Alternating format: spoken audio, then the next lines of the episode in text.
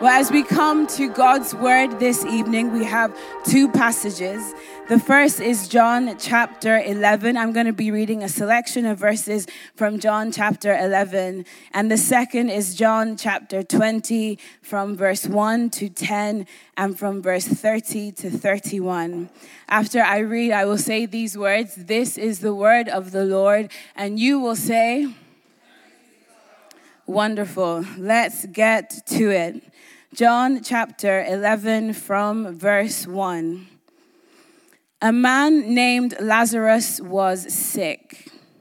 He lived in Bethany with his sisters Mary and Martha. This is the Mary who later poured the expensive perfume on the Lord's feet and wiped them with her hair. Her brother Lazarus was sick. So the two sisters sent a message to Jesus telling him, Your dear friend Lazarus is very sick. But when Jesus heard about it, he said, Lazarus' sickness will not end in death. No, it happened for the glory of God, so that the Son of God will receive glory from this. So, although Jesus loved Martha, Mary, and Lazarus, he stayed where he was for the next two days. Finally, he said to his disciples, Let's get back to Judea. Verse 21 Jesus now has arrived at Judea. And Martha speaks to him. Martha said to Jesus, Lord, if only you had been here, my brother would not have died. But even now, I know that God will give you whatever you ask. Jesus told her, Your brother will rise again. Yes, Martha said, He will rise when everyone else rises at the last day. Jesus told her, I am the resurrection and the life. Anyone who believes in me will live even after dying.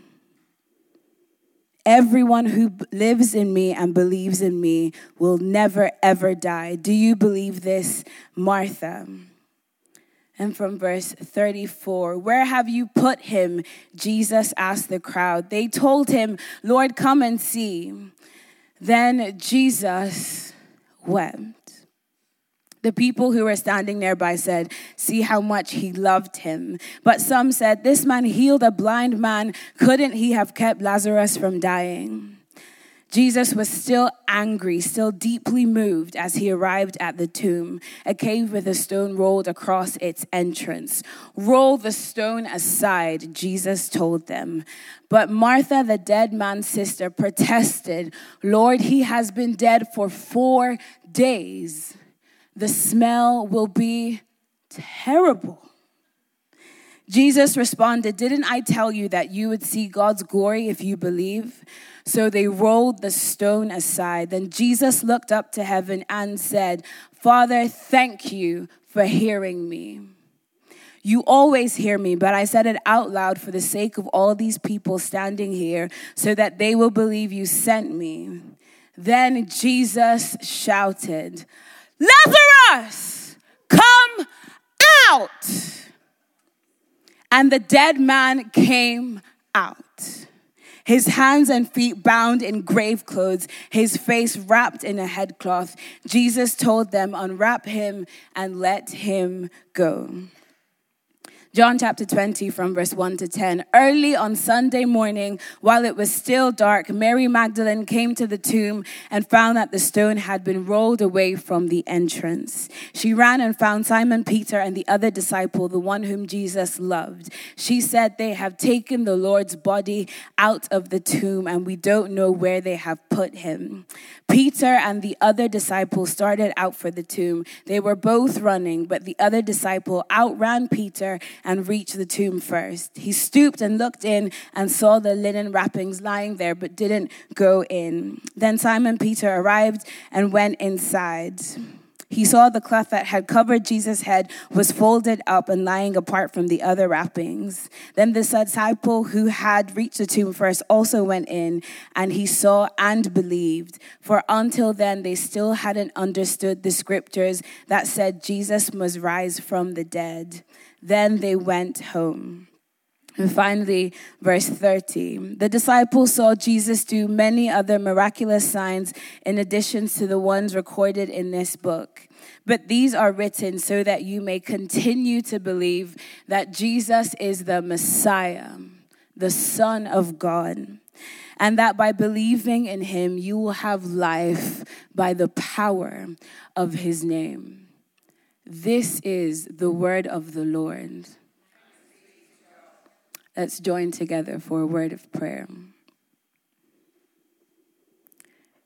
King Jesus, we give you praise that on this Resurrection Sunday, we don't just talk about you, but we get to talk to you. Jesus, thank you that you are present with us by your Spirit. We praise you for the finished work of the cross. And we thank you for the ways in which that work will become more real to us as we submit to your word this evening. We pray that you would bring us afresh to the life that is uniquely to be found in you. And all God's people said, Amen. Amen. Now, a quick few points on this passage. The first of the passages, John 11. We find Mary and Martha in a scene of total panic, utter confusion, total chaos. Their brother is on the verge of dying. And in this moment, they are faced with the prospect not just of grieving the brother that they love. In this moment, their very hope for the future is on the line. You see, for these women to have their brother was a lifeline to them in their society. This is not just a question of keeping their family unit nice and happy together. Lazarus' presence speaks something of the life that these women are able to have. They live in a deeply patriarchal society. The testimony of women isn't taken for much. Women don't have purchasing rights in the way that men do, they don't have rights of property in the way that men do. Their brother Lazarus to them is a deep companion, a dear companion in the present, but he is also signifying their hope and their security for the future. And as we come to John chapter 11, their hope and security for the future is on the line. They are watching the worst thing that could happen unfold before their eyes. Is that familiar to anyone here? Has there ever been a time that you have seen the worst thing that could happen happening before your eyes? Perhaps this is something that you hadn't anticipated at all that comes and punches you in the gut out of nowhere, leaves you winded, and you are struggling to grapple with the reality that you now find yourself in. Or perhaps it's a fear that you have anticipated for a long time. It comes to you again and again and again and again. And then finally, you wake up one day and you find yourself in that as reality. You hope that it's a dream, that this fear will be suspended over you, but not your reality in this day. And yet you blink and you blink and you blink and you find out this is not a dream. This is not a drill. This is your life right now. That's the sort of moment that Mary and Martha find themselves in. And rightly, they call out to Jesus. If you are a Christian, if you've been around the church any t- amount of time, you know that they're doing things the right way. They are faced with a situation that is beyond them, and they turn to Jesus for help. And rather bizarrely, Jesus doesn't run to their aid as they expect. Jesus stays put where he is for another two days. And what was unfolding as the worst thing possibly happening becomes a definitive end to the story. Lazarus dies. It is not just that they are watching the worst thing that could happen potentially unfold. It has happened. It is past tense. And Jesus is nowhere to be found. Anyone in this room find themselves in a situation when the worst thing is happening and it seems like Jesus is nowhere to be found? If you can relate with that, you can relate with Mary and Martha in this story. And yet, Jesus eventually goes to them. He eventually makes the journey to Bethany. And when they see him, they are delighted that he is there, but they're also rightly perturbed, perplexed, and angry. Jesus, if you had been here, this would not have happened. And yet, these sisters decide in their hearts that where Jesus is, there still is some hope. And they're inviting him in to see what he can do. And the question is, what is Jesus going to do in this situation? He didn't come when they wanted him, but he is now there. He's one who has healed the sick time and time again. What good can Jesus bring forth of their brother in the tomb? These sisters long with all their hearts to see their family reconciled, to see their brother rise from the dead, and for the life that they have envisaged, for the life that they hope for, to be called out from the place of death and darkness, and to again be instituted for them to live. That is where we find Mary and Martha in John chapter 11. And the task before Jesus is whether or not he can put their family unit back together. But those who are familiar with the person of Jesus know that that's not the only story that he is playing into in this moment. This is the story that's in the foreground for us as we come to John chapter 11. But there is a bigger cosmic story in the background, and Jesus is also called on to play a role there. Now we are in John's Gospel this Resurrection Sunday. And the different Gospels have different flavors. Each of the Gospels was written by a different writer to slightly different audiences, and they have key points that they are trying to draw out.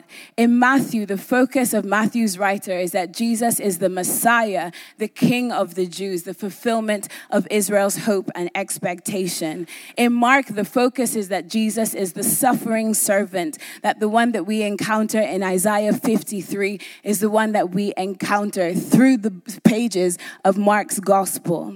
For Luke, the focus is that Jesus is the Son of Man, that he comes in fulfillment of Old Testament prophecies as was foreseen by Daniel the prophet. Jesus is the Son of Man. But John's focus is that Jesus is the Son of God. Jesus is the Son of God. And this puts on our radar that God has a family. Mary and Martha have a family that they're seeking to be reconciled. But the bigger cosmic truth that Jesus is present is in this story points to is that God has a family and he is seeking the reconciliation of his family. Now, for those who are not familiar with the biblical story, you are now invited to a whistle stop tour of the key moments in the Bible's story.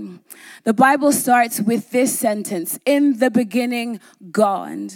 This is the hook that all of reality rests on the nature and the existence of God. And as the story of the Bible unfolds, we come to discover what exactly the nature and the person of this God is.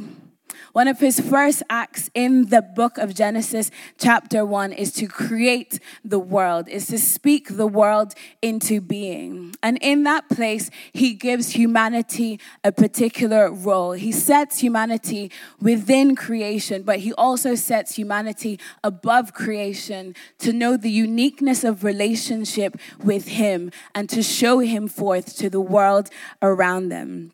Things go terribly wrong.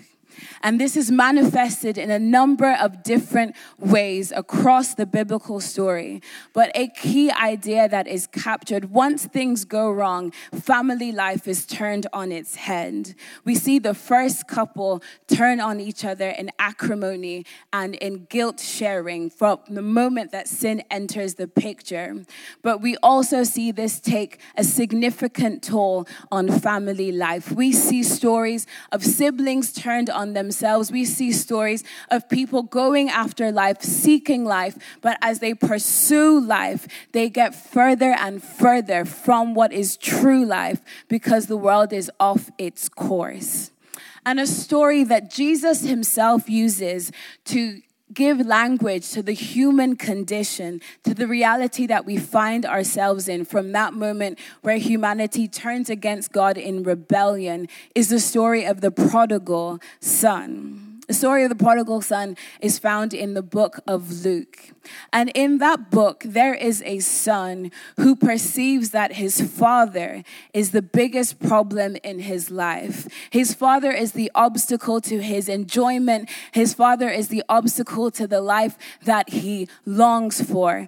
And so, in that parable, we see this son basically look his father in the eye and tell him that you are better to me dead than alive. I wish that you would die so that I could have my inheritance. Since you're not hurrying up and dying, since you have too many of the right vitamins in your system, how about you just quicken this for both of us? Give me my inheritance now and let me do my thing. And so the son thinks that he has caught onto life. He's caught onto freedom. He leaves with this wealth from his father's house and he spends that money like there is no tomorrow. That's the meaning of the word prodigal. It's to be excessively extravagant as though there is nothing else to live for. He lives in that moment for every pleasure that can satisfy him. And he says, YOLO. We'll deal with tomorrow when we get there, but for now, we're going to party like there is no tomorrow. And yet, the reality that he finds as he goes further and further into the life that he wants is that he's moving further and further from the life that he was made for. And life switches up on him real quick. And while he had spent his money like there was no tomorrow, tomorrow held a famine that he had no resources to come up to. He didn't have anything left in the tank to face the unexpected circumstances that life threw his way. And he was desperately in need of a way home. And yet he makes his way home, and his father gladly receives him because every moment that he's gone, there is a longing in the heart of his father to be reconciled to him. His father gladly receives him, and his brother hates his guts. His brother says, I'm the one who's done everything that I should have done. You've gone in the opposite direction of what was supposed to be. I have gone faithfully along the path of what was to be, and yet here you are getting celebrated, and here I am paying for it. Because the only inheritance that is left is the inheritance that belongs to the elder son. Every penny that's being spent on this joke of a child was money that rightly belonged to this elder son. And he sees it and he is seething. Uh, Jesus tells this story to a crowd of people. And the point of the story isn't just to lull them to sleep, to give them a nice story to help them forget the worries of the day and to bring them into this cool, calm reverie so they can have great dreams and face a beautiful day the next day. No, he tells them this story to give them the diagnosis of their condition that you and I, all humanity, live in the reality of being estranged from God. That in our best attempts to go after the life that we think we want, we are moving further and further from the life that we were truly made for. And that the only way the only way for this story to turn around is for us to make a way home.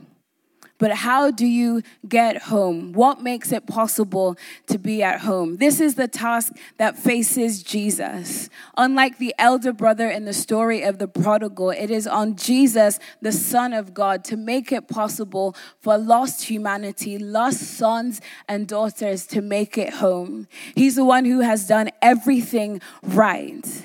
And yet the question remains will he happily take on this task of reconciling us to his Father? We don't deserve it. It's going to need to come out of his pocket, out of his very life to make it possible for us to go home.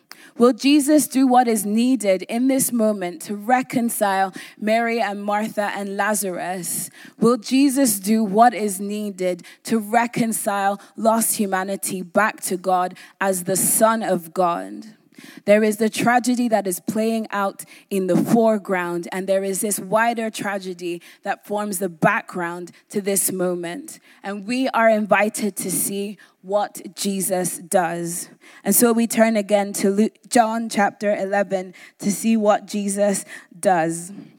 Jesus arrives on the scene. The very worst thing that could happen has happened to Mary and Martha. And he says to Martha, in that place of despair, in that place of hope being dead and buried, he says to her, I am the resurrection and the life.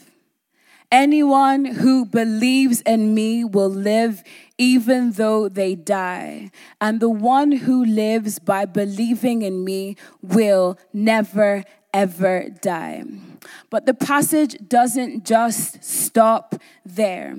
In this moment, Jesus proclaims to Mary and Martha that he is bigger than the very worst circumstance they could imagine befalling them. He looks at that thing, that pain, that in this moment brings them to sorrow and despair, and he says, I am the one who is bigger than the death of your brother. I am the one who provides security that is real security. What you're looking for is found in me. And when Jesus says this, Martha's response is basically, cool story, bro. Martha's response is, Yes, I understand that what you're saying is theologically right, and one day we will see the fullness of these things. Doesn't particularly translate to the fact that right now I'm bawling my eyes out because my brother is dead and my hope for my future has sunk. But thank you so much for stopping by, Jesus. Martha meets Jesus in this moment of deep pain, and it seems like he's just going on a theological expose, saying nice sentences that have no power attached to them. The story doesn't stop there because as jolted you into awakeness a moment ago as I read it, Jesus looks the death of Lazarus in the face and he says, I am the resurrection and the life. Lazarus, come out. And in that moment, when Jesus brings Lazarus to life, he says to Mary and Martha, I am bigger than your very worst fears being realized. I am the one who makes it possible for you not to live in this world wondering when tragedy will befall you, wondering when the thing might be lurking around the corner that's gonna take you out, that's gonna turn life on its head. You were afraid of the worst thing happening. Now it has actually happened. And I tell you that I am bigger than your fears. Why? Because I am the resurrection and the life. I am the one who is able to bring your family back together. I am the one who is able to restore your hope. Jesus meets them in this place where fear has overthrown them, and he deposes fear and says instead, I am the resurrection and the life. But in this moment, Jesus' cure for Mary and Martha, Jesus' cure for Lazarus is also his diagnosis for humanity. In this moment of Jesus resurrecting, Jesus shows us that while we may think in the present that our greatest problem problem is uh, the diagnosis that we have received, or for me, my heating bill, or the fact that we don't have the prospects that we long for, we don't have the career that we long for. We face a number of concerns and fears in the day to day, and they are valid, but they are not the ultimate concern for humanity. They are not the ultimate ill that is befalling us. Our ultimate ill is that we are each by default spiritually dead.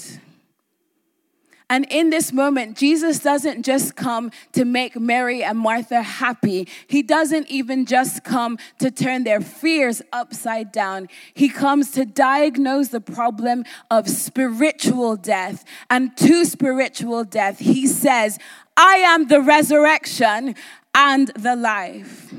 You have fears that you have acknowledged and they are overwhelming you, but you also have a deeper condition that isn't to the fore of your mind. But this is the real problem in play in your humanity, your estrangement from God. And to that problem of death, Jesus says, I am the resurrection and the life. I didn't just come to make your circumstances better. I didn't just come to make bad people good. I came to call the dead to life. And in this moment of resurrection, Mary and Martha get their brother back. Can you imagine their shock and awe at Lazarus coming forth? Lazarus, who they swore they would never see again at least until the last day. And yet, on this day, the last day is breaking into the present day, and their brother is back. Imagine the awe. In this moment, their greatest fears are turned on their heads. But there is another resurrection, and it's the resurrection of Jesus. And in the moment of Lazarus' resurrection, while the fears of Mary and Martha are turned on their heads, in the moment of Jesus' resurrection, the greatest hopes of the God of heaven are realized. Because in his life, God has sent his son Jesus on a mission of reconciliation, on a mission of rescue. And the longing in the heart of God the Father is that lost ones, prodigal ones, ones who have wasted his grace, ones who have not taken seriously his mercy, ones who have made wrong decision after wrong decision after wrong decision, ones who, in seeking the fullness of life, have gone deep deeper and deeper into debt and into death. The longing in the heart of God is that this son might be able to bring these lost ones back. And again, on resurrection morning, Jesus looks to the fears that overwhelm us, but also to the sin and the death that has choked out our true life. And he says, I am the resurrection and the life.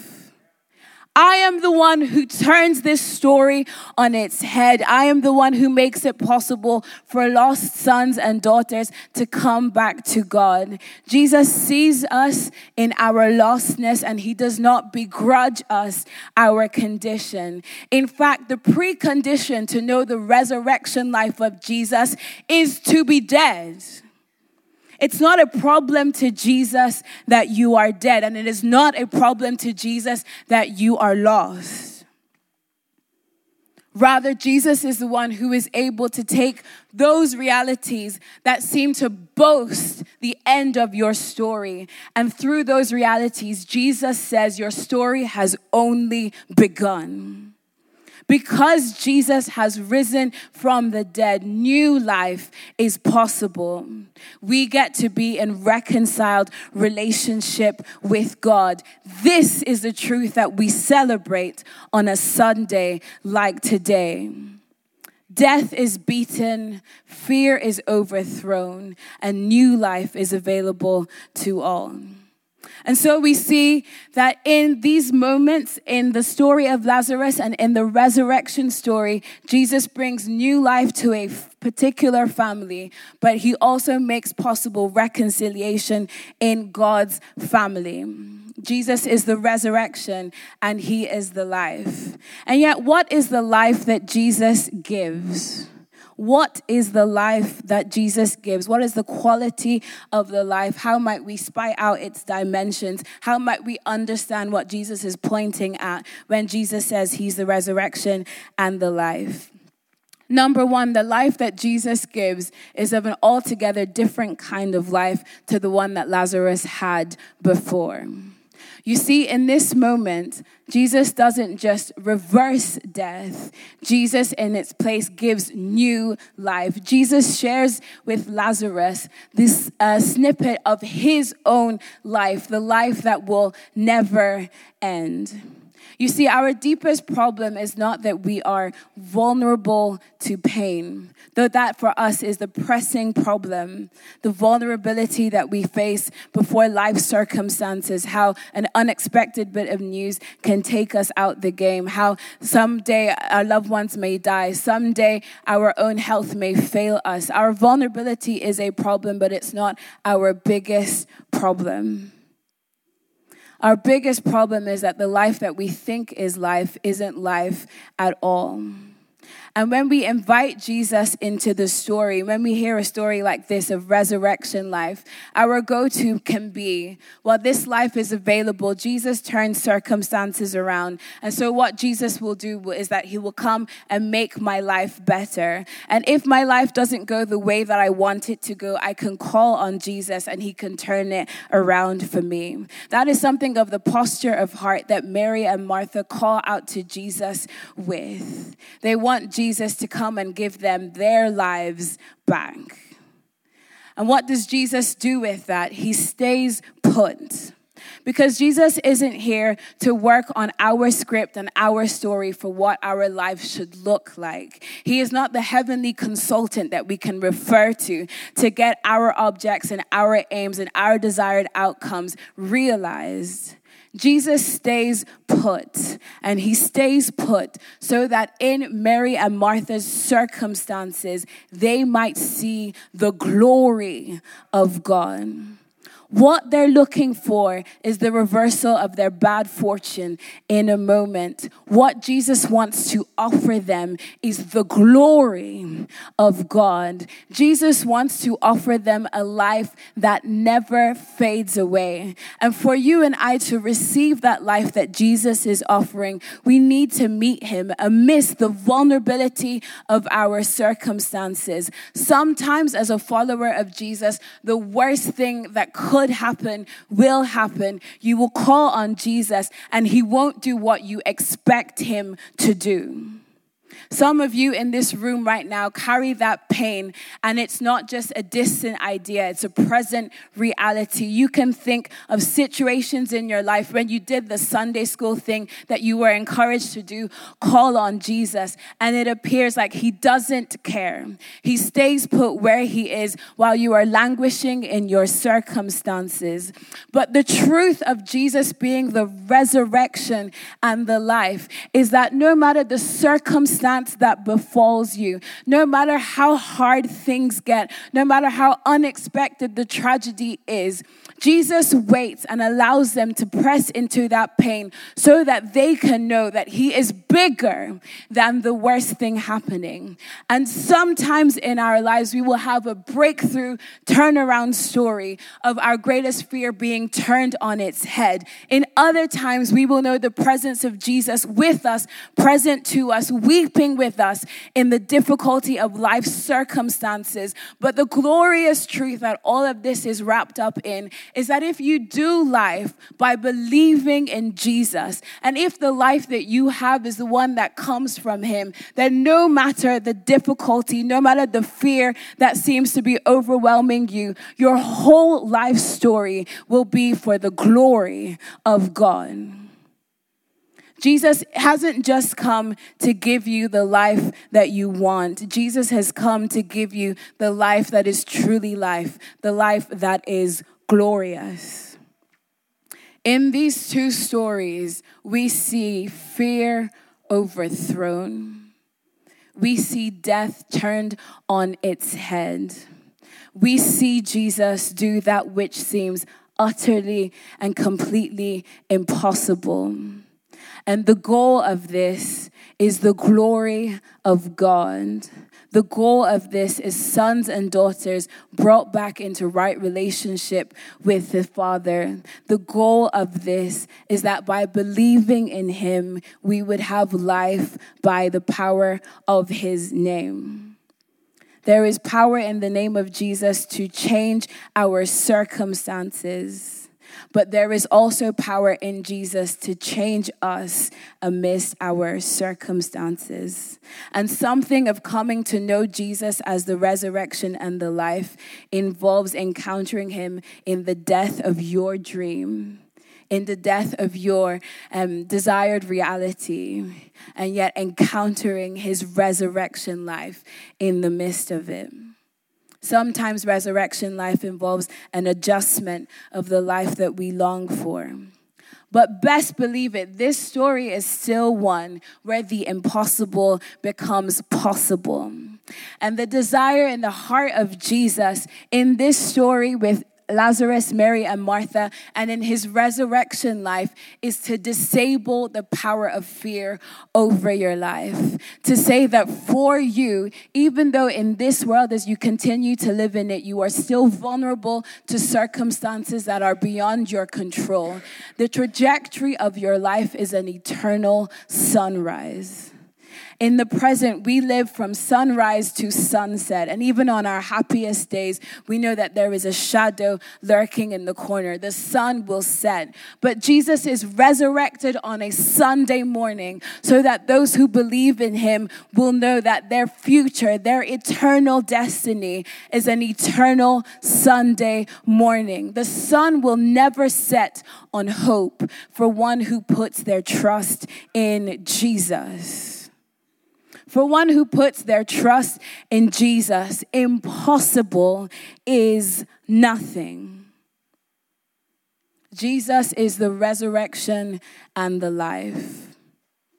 Because Jesus lives, you can live without fear of the future because Jesus looks the worst thing possible in the eye and says he is bigger than it because Jesus lives, you might not get the life that you want, but you will get the life that you were made for as you enjoy reconciled relationship with God.